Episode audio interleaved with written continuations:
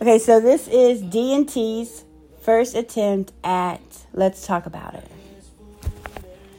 So we want to tell people about sex Yes, yes, we do.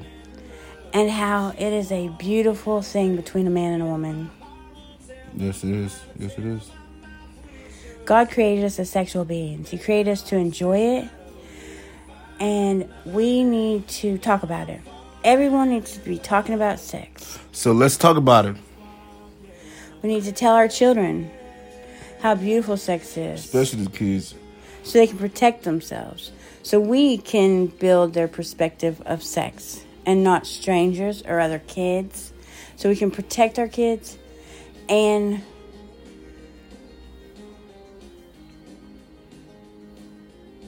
encourage them? No.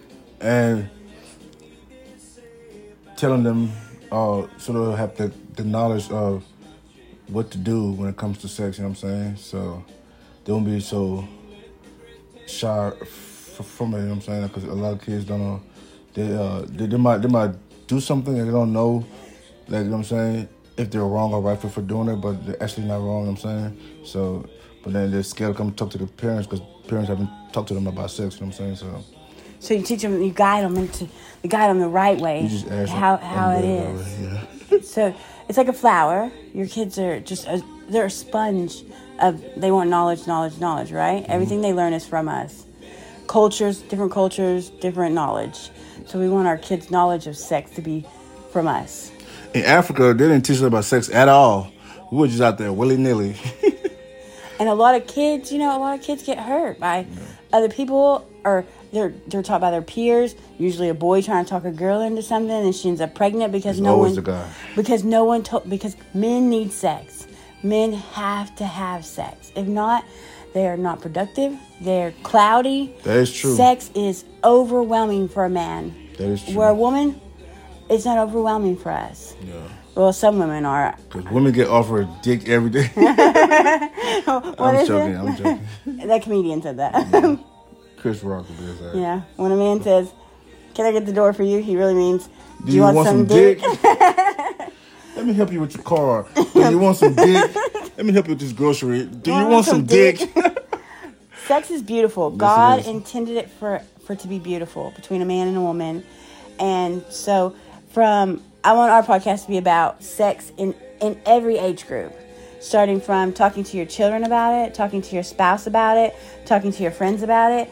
And we shouldn't run around having sex with everybody. Sex, sex is something that's very beautiful and should be shared between people.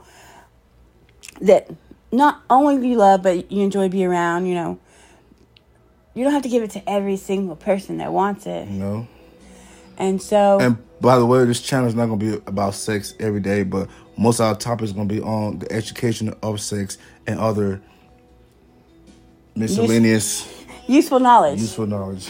useful knowledge here's a useful here's a useful knowledge a lot of people don't know this and me personally growing up i i mean i'm 43 so all these years i thought She's a pup. I've tried everything for a burn.